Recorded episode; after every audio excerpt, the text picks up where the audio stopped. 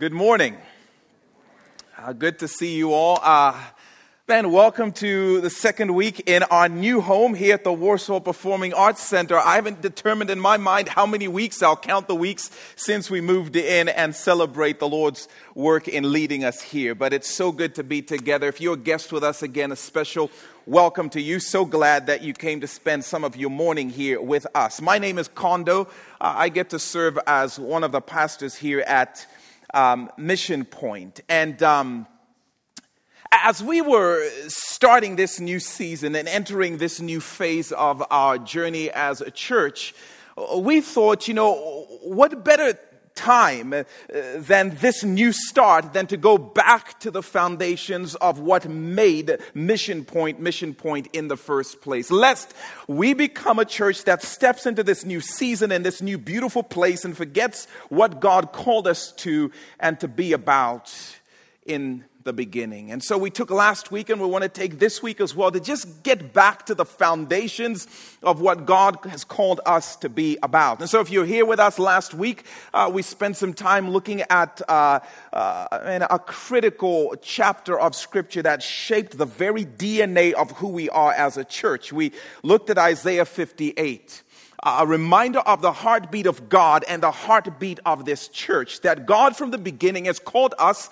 to be a movement of people who leave the building to love the broken in the world beyond these walls. Because if we show up to church on Sunday and we worship and we sing of how great our God is, but that worship doesn't turn into mission on Monday, then we miss the very heartbeat of God. From the beginning, this church has been called to be a church that fights against injustice, a church that feeds the hungry, a church that frees the oppressed, a church that's all about fending for the homeless. We want to be the hands and feet of Jesus Christ in real tangible ways in the world beyond these walls. More than just a place to attend but that these services ought to launch us into mission, hence the name, Mission Point. And um, so we spent some time talking about that last week. And uh, this week, we want to spend some time being reminded of what we were reminded of last week. Because listen, if, if, you're anything like my kids, um, hopefully in very limited ways, but if you're anything like my kids, and it takes at least two times explaining or talking about something for it to take and translate into possible um, action. But we do. We just want to, to revisit some of the things we talked about last week and to really emphasize the centrality and significance of the mission and the fact that that indeed is the point. So, listen, if you have a copy of the scriptures, I invite you to meet me in Joshua chapter 1. Uh, we're going to spend some time in Joshua chapter 1. In fact, we're going to spend some time really zoning in on the first two verses and even a little bit less than that, as you see here. Um, in a little bit. Joshua chapter 1. Um, Joshua chapter 1, by the way, as you turn there, um, it, it really parachutes us and drops us into the aftermath of the death of Moses, the great leader of the people of Israel. He's gone. And man, the stillness of grief is still hovering over the nations as millions of people mourn the loss of this great man. Shaken is a nation, but particularly shaken by the loss of Moses is this guy we're going to meet named Joshua. He's experiencing the loss with a little bit more intensity than everybody else is, and for good reasons. Because as we learn a little bit about uh, Joshua, um, we're going to see uh, that he had a different kind of relationship to this man named Moses. So look at verse 1. It drops us into the heart of the grief of a nation. It says, After the death of Moses, the servant of the Lord, the Lord said to Joshua, son of Nun, Moses' aide. Um, Moses was a, a mentor to Joshua. Um, Moses was like a second father to Joshua in many ways. Wherever Moses went, Joshua went along with him. Practically speaking, on top of that, Moses was kind of Joshua's ticket to the promised land because he was that great determined leader who always seemed to know where to go next. And now he is gone. Moses was the way that God not only spoke to the nation of Israel, but he spoke to Joshua. When Joshua wanted to know what God had to say, he would ask Moses because Moses was the person God seemed to communicate to and through the most. And now he's gone. Joshua is experiencing the loss of his friend and father figure. But Joshua isn't just experiencing this, this pain of losing his friend. He's carrying the pressure of leadership that now rests squarely on him. He's experiencing this a little bit differently because the entire nation of Israel knew this to be true. Joshua was the heir apparent. Joshua was Moses' apprentice. He was the protege. He was next in the leadership line behind Moses. The whole nation knew this, and now four million eyeballs are locked in on Joshua to see what this guy is going to do next. Um, can you say pressure on top of the pain he's already experiencing. And the Bible, by the way, doesn't help this poor guy out very much. I don't know if you saw this in verse 1. Look again at what it says. It says, After the death of Moses, the servant of the Lord, woo, the Lord said to Joshua, son of Nun, Moses' aide. I don't know if you caught that. But after the death of Moses the Great, servant of God, the Lord spoke to mm, Joshua, the other guy. Bellhop to Moses, the servant of God. Bag boy to Moses, the servant of God. Water boy to Moses, the servant of God. Even the language in this distinguishes between Moses the Great and Joshua, his aide. Look at what it says in Hebrews chapter 3. Verse 3 says this Jesus, this is so interesting. Jesus has been found worthy of greater honor than Moses, just as the builder of a house has greater honor than the house itself. Here's my point. If God would take the time to write in his holy book to convince people that Jesus is greater than Moses. That's all you need to know about how highly held and venerated Moses is in the mind of the Jewish person. Moses was the guy who was responsible for the emancipation of millions and millions of people. Moses was the one who had the afterglow because God allowed him to see the back end of his presence. Moses was the one who somehow called bread to come out of the skies. The great Moses, greatest leader the nation had ever known. He was the guy. Now he's gone, and it's on Joshua. So I'm sorry, Joshy Pippen. Um, Moses Jordan has retired now. It's on you. No pressure. Don't mess up the whole nation of God and the promised land situation. Have fun there. Good buddy. So when the book opens, Joshua is sitting under the dual weights of the pain of loss, piggybacked by the pressure of leadership. How's he even supposed to deal with that? So imagine how thankful this guy had to have been by what this verse says. Look at verse 1 again. After the death of Moses, the great servant of God and whatnot, the Lord said to Joshua, son of Nun. This is huge. The Lord spoke to Joshua. This, as far as we can tell, is the first time God directly addresses Joshua. And shoo! could not have come at a better, more opportune time than right here while he's dealing with a crushing weight of loss and the pressure of leadership. So through terror and through his tears, God speaks to him pressure, pain, and God shows up and speaks to him. So you can imagine Joshua is leaning in with every fiber of his being to hear and not miss a single word that proceeds from the mouth of God. I wonder what he's going to say.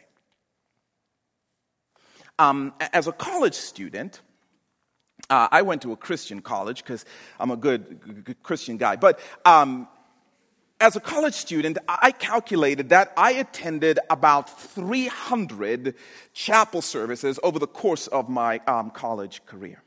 Um, that is a lot of speakers, and that a lot of words. Now, again, confession is good for the soul, so I thought I'd confess to you guys, I don't remember the vast majority of those chapel services. I don't remember the vast majority of the speakers in those services. I definitely don't remember the vast majority of the words that were spoken in those 300 plus chapel services. But there was one speaker who came and spoke. And I will never forget something he said. In fact, when he spoke, he kept repeating five words over and over and over and over again. Those five words have lodged themselves in my mind. I have never forgotten the words he spoke over a decade and a half ago. I can't remember for the life of me what the point of the message was. I can't remember much of what else he said, but I can remember the five words he kept repeating over and over again. As we were preparing to make the move into this facility and uh, to start this new chapter of life, those five words kept coming back into my mind over and over again. I tried to shake them, but nothing doing over and over again. And it haunted me. Um, these words. So I suspected that maybe it was because the Lord wanted me not to be haunted alone, but to share those words with you so you can be haunted by them as well. Misery loves company. You're welcome. And um, interestingly enough, those words show up in this passage. Interestingly enough, now again, let me be honest with you because I wish I could say that these are, are really deeply inspiring words, like words that you're going to want to calligraphize and frame and put in your house, but they're kind of gloomy and dark. That's the truth, which is additional incentive to share them so we can all be in this thing um, together. But, but these five words happen to be the first five words God speaks to Joshua, the first sentence God speaks to Joshua. Again, remember, he's in the middle of pain and he's in the middle of pressure, and God speaks to him. And look at what he says. Verse 2 Moses, my servant, is dead. Moses, my servant, is dead. And then God goes on, now then, you and all these people get ready to cross the Jordan River into the land I am about to give them to the Israelites. Moses, my servant, is dead. Tell me you're not inspired right now to do great things. I mean, tell me you can't just imagine right now that, that, that Joshua's life has taken a 180 and he's ready to move on with life. Now, I don't mean to be disrespectful. Um, I definitely don't want to, you know, woo lightning down on my afro hairs. But can I just say, it's very clear to me that God has never taken counseling 101. Because you know this is not what you say to somebody in the middle of their grief. Moses, it would appear, in my sovereign opinion, is deceased. He's dead. These are the words God chooses to enter into this moment with Joshua of all the things God could have said first. Moses, my servant, is dead. I just lost this father figure. I just lost my friend and my mentor. And now th- there are eyeballs looking through tears at my tent, waiting to see what I'm going to do next. And Moses, my servant, is dead. Those are the words God chooses to speak to Joshua. And those words have haunted me over and over again. Um, Dave Engbrecht is um, a name some of you might know. He's a pastor of a missionary church in Nappanee. And um, he's also pretty much responsible for taking uh, Gabe and Libby Reed from us. So, man, think of him however you, you want to when you, when you pray. Uh, when Dave Engbrecht, this veteran leader, heard that we were starting uh, this church, he said, I had to come down and spend some time with you guys, which he did on a couple of occasions and cannot begin to express how much we appreciated that. While uh, this man poured into us, he emphasized two things more than he emphasized anything else. The first thing he emphasized was be faithful. The second thing he emphasized to us was this don't let anything hijack the mission. Don't let anything hijack the mission.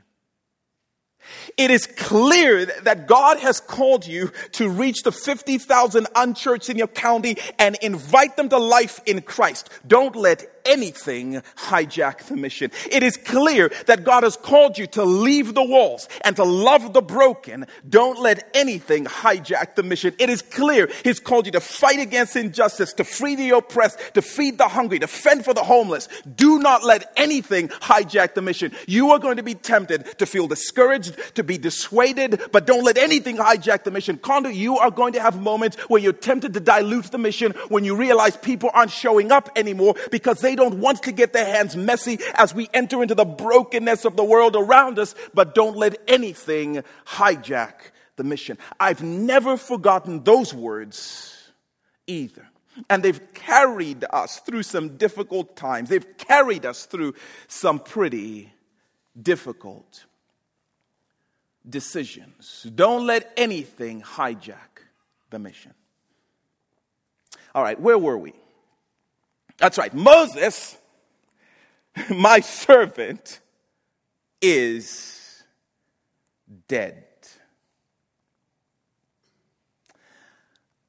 That's just God's way of telling Joshua don't let anything hijack the mission. Don't let anything hijack or minimize the mission. I have called my people to go to the promised land for my name's sake. Don't let anything hijack the mission. I've called my people to be a beacon of hope in the darkness.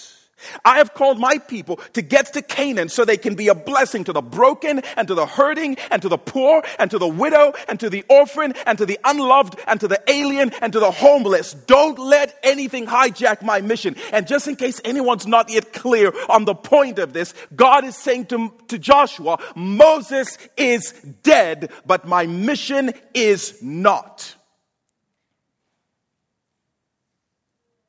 Moses is gone but my mission moves forward. Don't let anything hijack the mission, not even this great servant of God, Moses. There is something more important than him. And it is the mission of being a beacon of light, taking hope to the nations, and making much of my name in the earth. Don't let anything hijack the mission. Such a powerful moment for Joshua and such a powerful reminder for us. And by the way, what sounds like insensitivity on the part of God is simply his intensity. It's simply him accenting the priority of his mission. Not even Moses, as great as he is, should ever slow down the mission of making me known. By the way, God is not saying to, to Joshua, hey, get over it, buddy. He's saying to Joshua, it's time to get up. He's not telling him, well, just move past it. But he's telling him, it is time to move forward.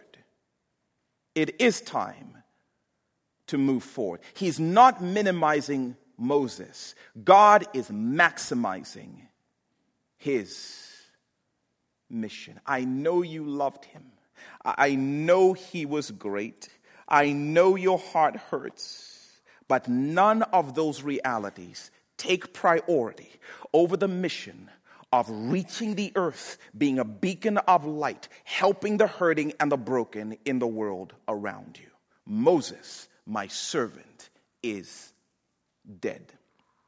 It's time for you to move on to the mission of making my name great.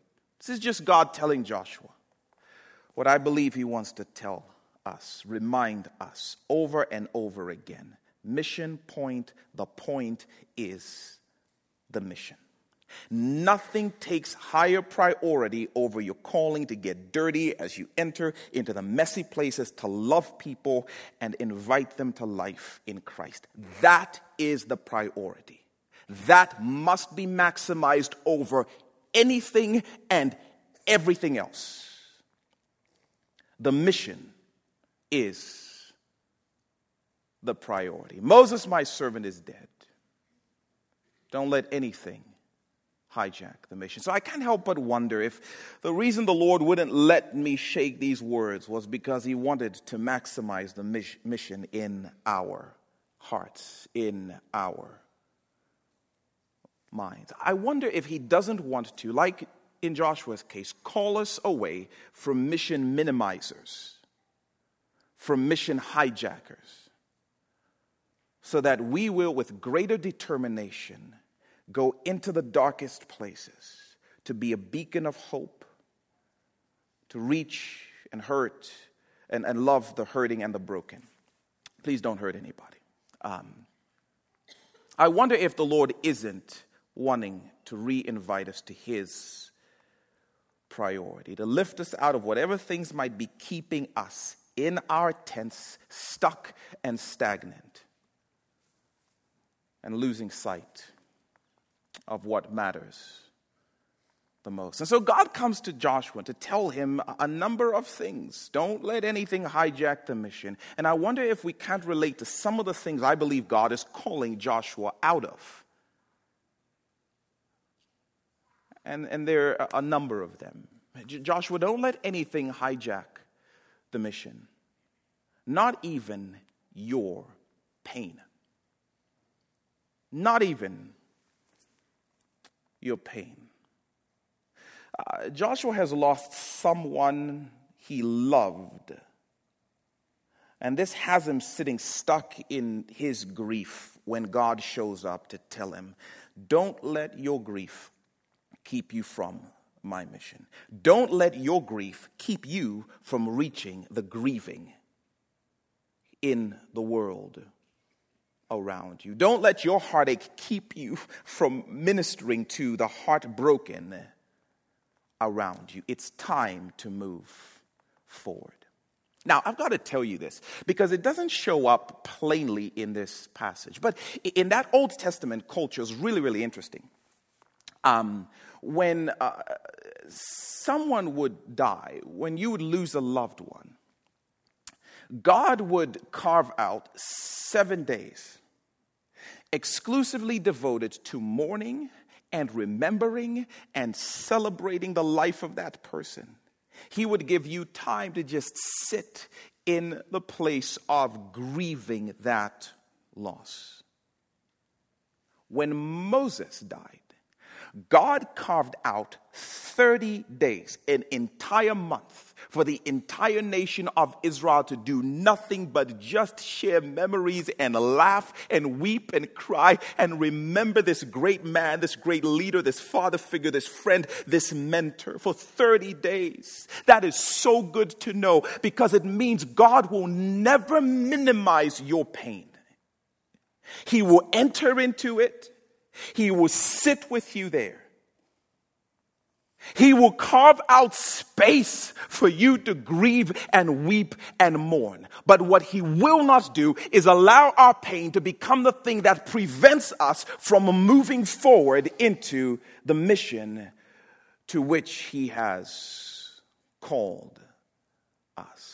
And I wonder if for some of us, that's, that's not the minimizer God wants to uh, address. Doesn't ever want to minimize our pain, but He does want to maximize, even over our pain, the mission of His gospel. And for some of us, the marriage is over and it has broken our hearts. We've tried everything. And now it has us sitting in this place of dismay, and rightly so, and God will enter in and sit with us. But for many of us, it has paralyzed us from moving forward into His mission, into His gospel work. And I wonder if He isn't saying, listen, it's time for you to go and actually play a part in helping the hurting marriages around you. Yeah, maybe the boyfriend ghosted you and no explanation, broke your heart. God will enter in and sit there, but He will not allow us to stay there because there's something greater, even than our pain, that He calls us to. And that is to take His hope to those who are living in the pain that sin brings to their world. The loved one left too soon, and no words could possibly console. But God promises that His comforting presence is going to be with us. But don't sit still. Maybe the church burned you. And God would enter in and say, Yeah, but, but don't let that be the reason why you don't reach out to the unchurched. I mean, be mad at the church, sure, whatever. But would you still join me in my quest to reach the unchurched? For some of us, pain and loss has hijacked God's mission for too long, and it's time to move forward as a way of acknowledging that His mission takes priority even over that. Now, please let me stop and say this. Some of us are in the fresh places of recent loss and pain. Take your proverbial 30 days, whatever that looks like, to grieve and mourn and celebrate. God makes room for that. But I'm speaking to some of us who've sat in this place and have not moved forward because of it. And I wonder if the Lord doesn't want to unhinge us and re invite us to actually be vessels in reaching the hurting and the broken around us. It is sad how often our hurt keeps us from the hurting. And God says, Moses, my servant, is dead. It's time to move forward. And God tells Joshua, Don't let anything hijack my mission, not even the pressure, not even this pressure. Um, Great Moses, he knew what he was doing. He knew where he was going. He was such, such a great leader. Now here's Joshua with no clue, just the heavy expectation of carrying on the mission. And that has him, the pressure has him in a tent just kind of hiding out. And I think about us uh, sometimes um, and how often that's our story. It's like the Great Commission reach the world for Jesus. The great invitation to, to reach 50,000 people in our county the great gospel, reach the lost. And we use all of these really big phrases. And at the end of the day, it just puts pressure on us and it intimidates us because I can't live up to all of that. How are we supposed to reach all of these people? And somehow they know that we're the people who go to church and, and we're the people who believe in Jesus and they're looking at us, eyeballs on us. Are we going to say something that magically makes people turn to Christ? And I don't know what to say. It is amazing how often I have not shared the gospel because of the pressure.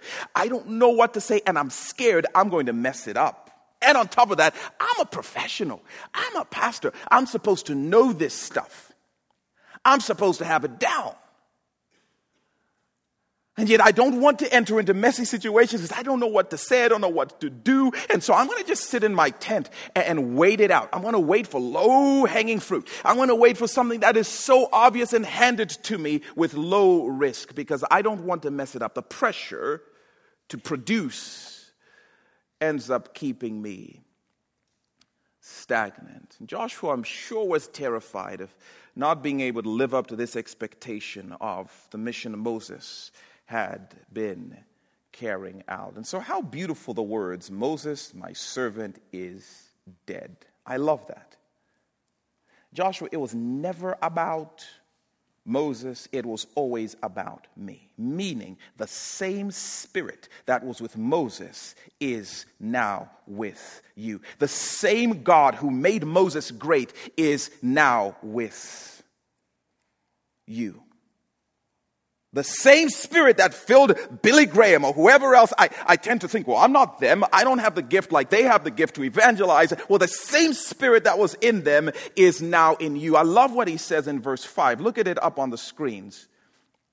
God says, No one will be able to stand against you. Not the gates of hell, no weapon formed against you all the days of your life. And he says, As I was with Moses, so I will be with you. I will never leave you nor forsake you. Surely I am with you to the very end of the age. Moses is dead, but I am with you. Let my presence lift the pressure. It's never been about your ability to, to perfectly communicate something. It's always been about my spirit. It's always been about my gospel share even clumsily. All I know is Jesus is going to forgive your sins if you ask Him to. That's all I know.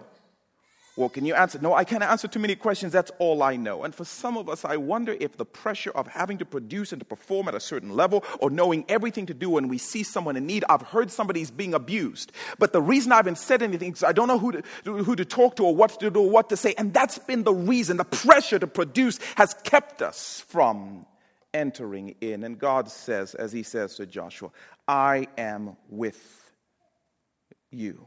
And let that be cause enough to stumble in and to, to make mistakes and trust that I will be with you. For some of us, I wonder if God doesn't want us to defy the hijacker of pressure, the pressure to know what to say or what to do. May we never be the church that says, Well, I didn't share the gospel or to say, I didn't enter into that painful situation because I didn't want to mess it up. I didn't know what to do. And I'm telling you that if we pause for a moment and survey this room, those of you who claim to be believers, and say, When was the last time you shared the gospel? Have you shared the gospel in this last month? I'm sure many of us will say, The reason I haven't isn't because I didn't run into people who don't know Christ. It's because I wasn't sure that I would say it right, or I didn't want to mess up the, the relationship, or I didn't want to, to say it wrong and then give them the wrong impression, and the pressure has kept kept us in our tents. And God is calling us out. Defy the pressure in my presence and share. Enter into the mess. Don't let anything hijack the mission, not even this arbitrary sense of pressure you often live under.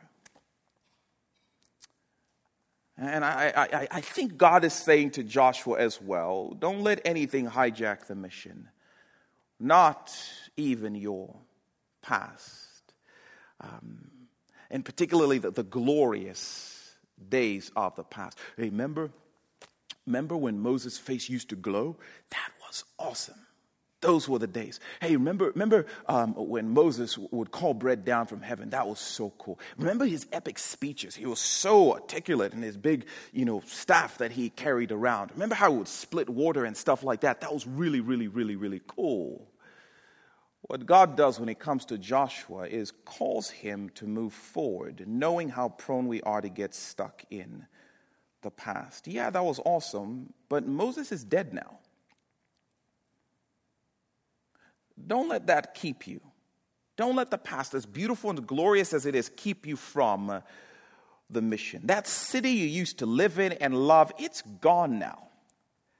Uh, some of you can be, I mean, can we be honest? I mean, you can be so annoying because every time we talk to you, all you talk about is, man, we used to live in the most awesome place with cool and hip people who knew how to dress. And I'm um, like, yeah, no offense taken. And then we moved here because we had to, and this place is terrible, you know. But back then in the city where we got uprooted because of work, and for some of us, the city you used to live in and love is gone. And what God would say stop letting the past of what used to be keep you from the fact that He's probably moved you. In fact, He's moved you here so that this can be the city where you reach the lost and the broken. He has you here for a reason, and the reason is greater than you reliving the past with the rest of us, telling us how uncool it is to live here.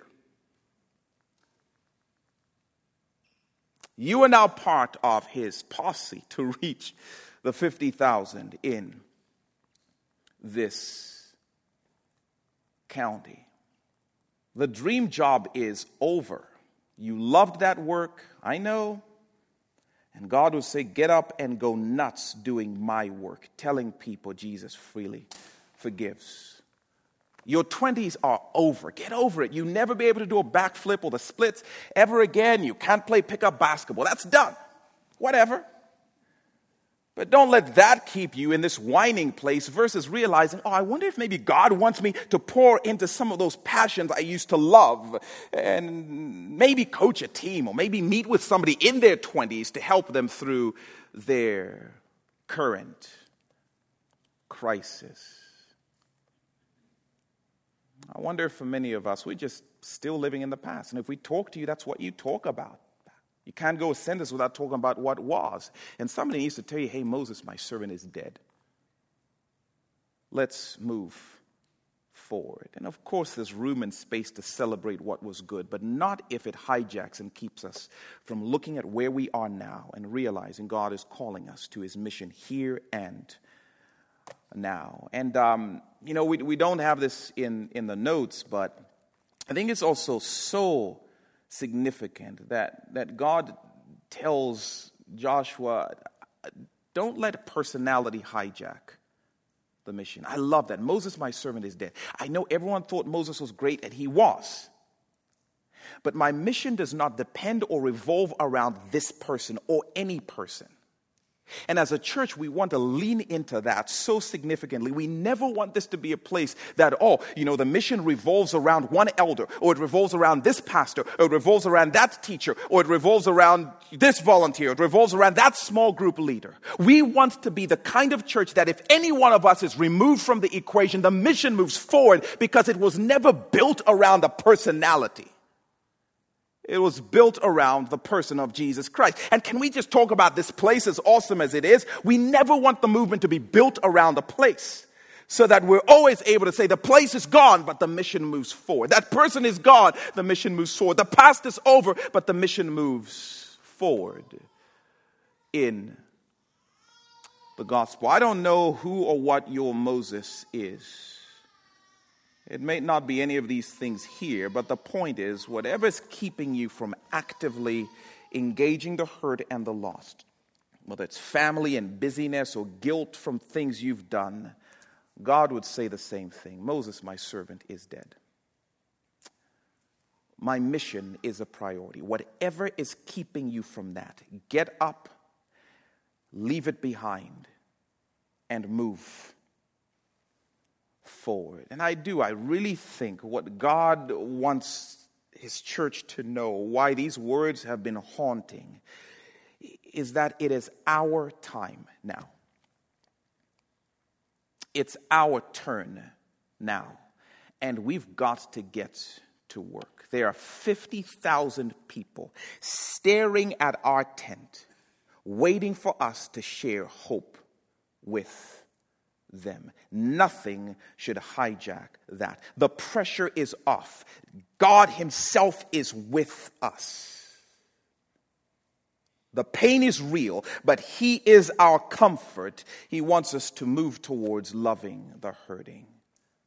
The past is gone. And I can't tell you how significant this has been for me um, as, a, as a, just an individual, as a leader in, in the church because this place has such rich heritage spiritually. And, and yet, I know the Lord wants to continue to remind us whoever advanced the gospel in this county in decades past, thank you to them, but see ya, it's our time now. Whatever Billy Sunday did a decade or two decades, I remember not decades now, but a generation ago, oh my goodness, we stand on the shoulders of those great men. But it's our turn now.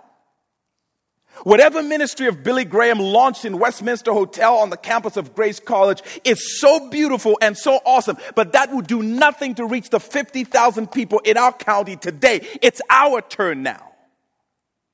And the same spirit, the same gospel, the same God who is with them is with us and is inviting us to unshackle ourselves from the lesser things and move forward because it's our time now. History is looking at us. We can't keep talking about the, the, great days that went by or the great revivals that are happening in other places. This is our time. This is our county. This is our space. Moses, my sermon is dead. It's on you now. My spirit is with you. My gospel is with you. I am with you. The question is will we get to work?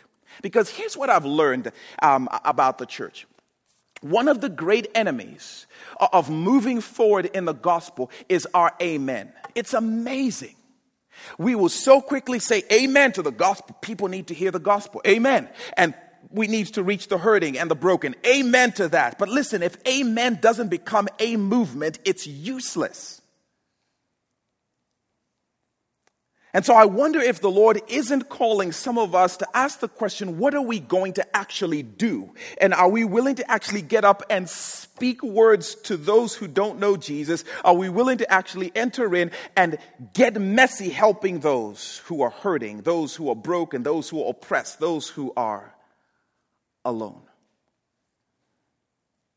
Moses, my servant, is dead. What whatever may be keeping us from getting up and moving forward, God wants us to minimize so we can maximize His mission. And my confidence is that as many of us move from just saying, sure, that sounds good, to actually entering in, we will start to see an awakening, a revival, and God has promised that as the harvest that's ripe is reached by those he raises up and sends out. And so, Lord, I, I beg you